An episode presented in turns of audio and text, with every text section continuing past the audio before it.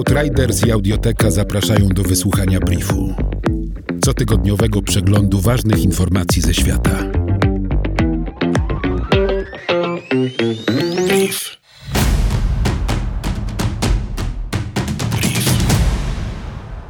Startup Kernel opracował specjalne kaski do monitorowania aktywności mózgu człowieka, które mogą zastąpić duże i kosztowne maszyny badające impulsy elektryczne i krew przepływającą przez mózg.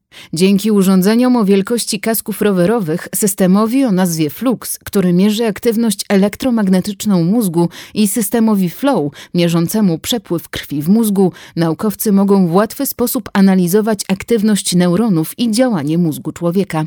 W przyszłości ludzie cierpiący na paraliż i udar mózgu będą mogli używać urządzeń kernela do komunikowania się za pomocą myśli, a osoby z objawami paranoi lub lękami otrzymają możliwość skorzystania z nowych terapii.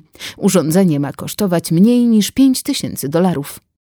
Naukowcom po raz pierwszy udało się zarejestrować w rozdzielczości przestrzennej aktywność mózgu człowieka podczas snu, która polega na odtwarzaniu wspomnień z przeżytego wcześniej dnia. Podczas snu mózg utrwala i odtwarza wspomnienia. W trakcie eksperymentu zespół badaczy wszczepił elektrody do kory ruchowej, części kory mózgowej i zakrętu czołowego dwóch badanych pacjentów. Implanty są częścią szerszego badania klinicznego, którego celem jest opracowanie interfejsów mózg-komputer. W przyszłości implanty pozwolą ludziom cierpiącym na tetraplegię, paraliż czterokończynowy na kontrolowanie za pomocą mózgu urządzeń pomagających im w codziennym życiu. Na świecie około 188 milionów ludzi rocznie korzysta z marihuany. Z badań przeprowadzonych w Nowej Zelandii wynika, że palenie marihuany w młodym wieku do lat 30 przyczynia się do obniżenia ilorazu inteligencji nawet o 6-8 punktów IQ. Z innych badań wynika, że osoby korzystające z marihuany wielokrotnie częściej mają kontakt z alkoholem, nikotyną i innymi nielegalnymi narkotykami, co wpływa na obniżenie ich ilorazu inteligencji niż osoby, które nie używają marihuany. Niższe IQ jest również skorelowane z cechami behawioralnymi, np. impulsywnością i nadmiernym podejmowaniem ryzyka. Osoby z takimi cechami częściej sięgają po marihuanę i mają zarazem niższy iloraz inteligencji.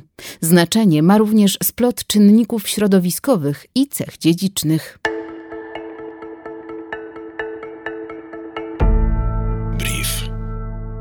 Według analizy Bloomberga w kwietniu 2020 roku globalny wskaźnik wzrostu PKB znalazł się na poziomie minus 4,8%. W marcu bieżącego roku spadek wyniósł 0,8%. Kwietniowy spadek jest największym od szczytu kryzysu finansowego w 2008 roku.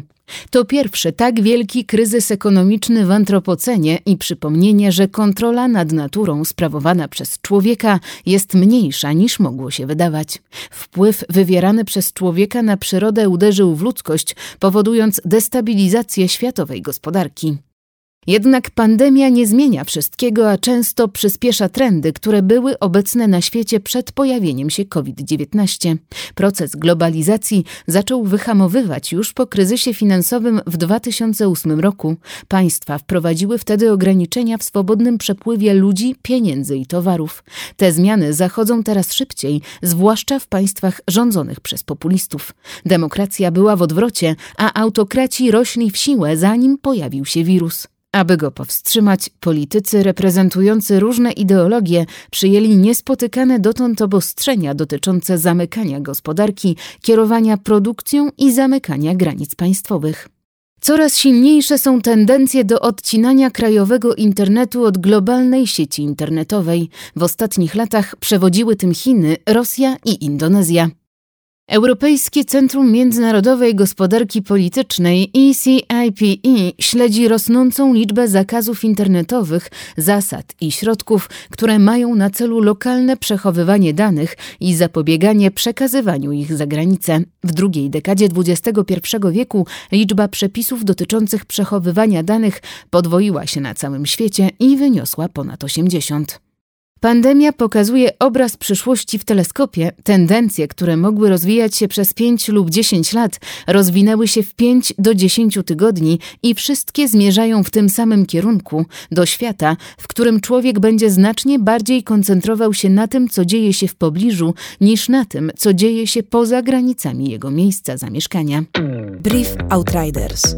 Nowe wydanie co piątek do posłuchania na lekton.audio ukośnik brief. brief. Powtórki przez cały kolejny tydzień na Spotify i w Twojej aplikacji podcastowej.